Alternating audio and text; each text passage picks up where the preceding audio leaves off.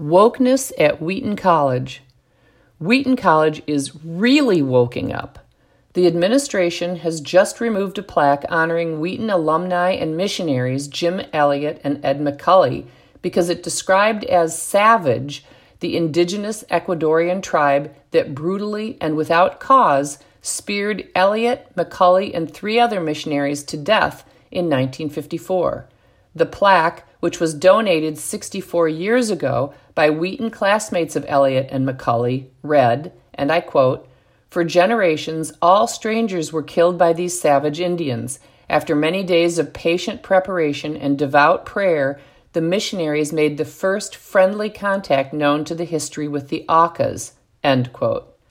Auca is the Quechua word for savage and was the name used at the time by indigenous people to refer to the Waorani tribe. Wheaton College president Philip Ryken, who appears to be either unable or unwilling to stem the efforts of Wheaton's social justice faculty warriors to awoken Wheaton, said this about the decision quote, Recently, students, faculty, and staff have expressed concern about language on the plaque that is now recognized as offensive the word savage is regarded as pejorative and has been used historically to dehumanize and mistreat indigenous peoples around the world. Any descriptions on our campus of people or people groups should reflect the full dignity of human beings made in the image of God. End quote. Well, I guess no more calling people sinners with deceitful and desperately sick hearts on the Wheaton campus. When President Ryken argues that the word savage is now considered a pejorative, he makes two errors. First, it always was considered a pejorative. When in the history of the church, or America, or Ecuador, did anyone consider the descriptor savage non pejorative? It is not, however, an epithet like the N word. Second, He's acquiescing to the woke mob who seek to dishonestly use Christianity as a weapon to silence all condemnation of sin. In so doing, he has inadvertently caved to relativism. Does President Ryken believe that Christians should refrain from using any and all terms that describe sinful behavior that the world now views as offensive? According to Wheaton spokesman Joseph Moore, this decision was made following the griping of a mere dozen students and staff. It would be interesting to know which staff members agitated for this change. Parents who may be considering spending a boatload of money to send their children to the increasingly woke Wheaton, and donors who oppose the woke movement might find such information helpful. The word savage means not civilized or ferocious, violent, or brutal. The tribe called the Waorani or Auca that brutally killed Jim Elliot, Ed McCully, Nate Saint, Roger Youderian, and Pete Fleming was, at that time, indeed savage.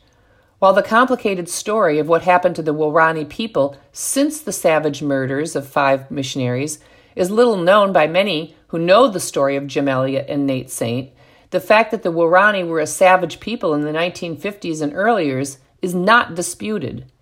Retired Wheaton College Associate Professor of History and PCUSA ordained minister Kathryn T. Long has written a well reviewed book about the complex history of the Waorani people since the murders of the five missionaries. She makes clear that they were a violent, that is, savage people.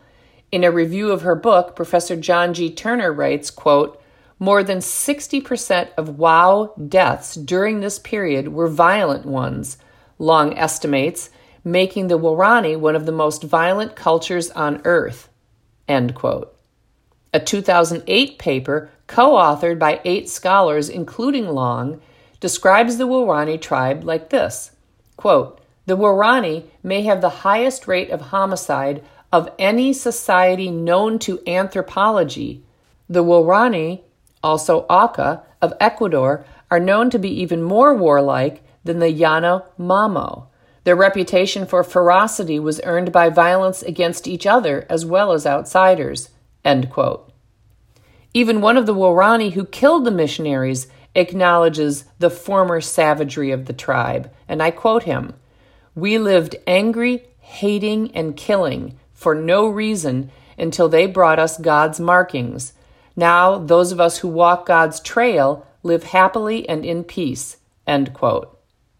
The now canceled Wheaton plaque was clearly referring to a moment in history when the Waorani were savage, which they inarguably were.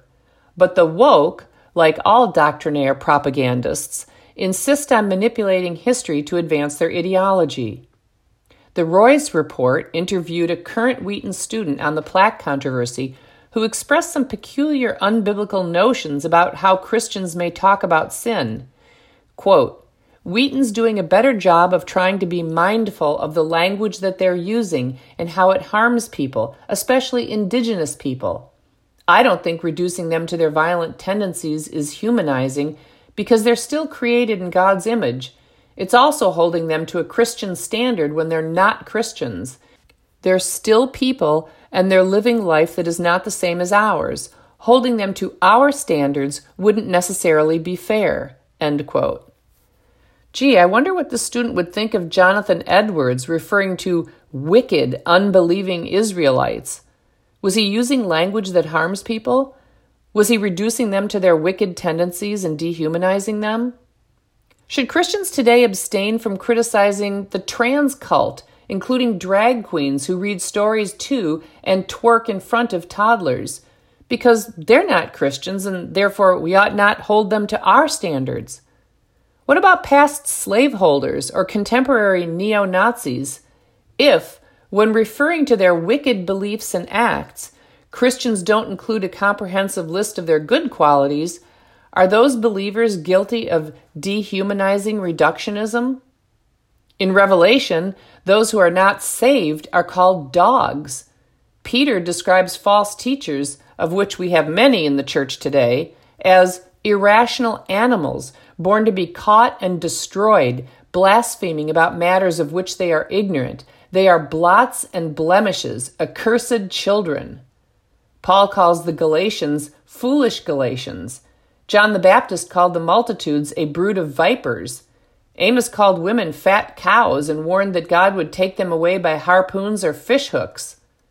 Paul wrote this to Titus As one of their own prophets has said, Cretans are always liars, evil beasts, lazy gluttons. This testimony is true. In other words, Paul called Cretans liars, evil beasts, and lazy gluttons. Were John, Peter, Paul, Amos, and John the Baptist insufficiently mindful of their use of harmful, dehumanizing language? Are they unfairly holding non believers to our standards? Paul wrote, Or do you not know that the unrighteous will not inherit the kingdom of God? Do not be deceived. Neither the sexually immoral, nor idolaters, nor adulterers, nor men who practice homosexuality, nor thieves, nor the greedy, nor drunkards, nor revilers, nor swindlers will inherit the kingdom of God, and such were some of you. End quote. In other words, he held unbelievers to God's standards and described believers by their past sinful acts. They were sexually immoral, idolaters, adulterers, homosexuals, thieves, greedy, drunkards, and swindlers. As reported by the Associated Press, Current student Caitlin Casper praised the decision to remove the plaque. She said, Plaques like that have caused pain to people and are almost a symbol of white superiority in their very presences and in how they make people of color feel unwelcome at Wheaton. End quote. Does such a plaque cause pain to people? Do people untutored in the doctrine of wokeness espoused in public schools via critical race theory feel pain when seeing this historically accurate plaque? Or is it just the indoctrinated who claim to feel faux pain? Is there something intrinsically wrong about feeling pain when confronted by one's own sin or encountering testimonies of past sinful acts of humans? Was the plaque really almost a symbol of white superiority? And if this plaque was almost a symbol of white superiority, was it such a symbol or not?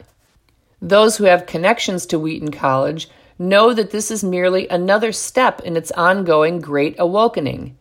Wheaton has been churning out social justice warriors since at least the Obama administration. As the mother of two Wheaton graduates and mother in law of two, I say that with no pleasure. I first wrote about Wheaton's cultural capitulation in 2010 when the Social Justice Manifesto of the Department of Education was discovered, a conceptual framework rife with the woke rhetoric polluting government schools everywhere today. The comments from these two students point to the larger problems at Wheaton and raise important questions. How is it that Wheaton students are so biblically ignorant and so woke? Is Wheaton continuing in its abolitionist history of boldly confronting and opposing sin at any cost, especially those serious sins that currently find favor among the well heeled and powerful? If so, why do we hear so little coming out of Wheaton College from either the administration, faculty, or students about the grievous harm and injustice being done to children by the homosexual community and the trans cult? Could it be that Wheaton is tutoring students in the ways of soft peddling biblical views of sin while scratching itching ears?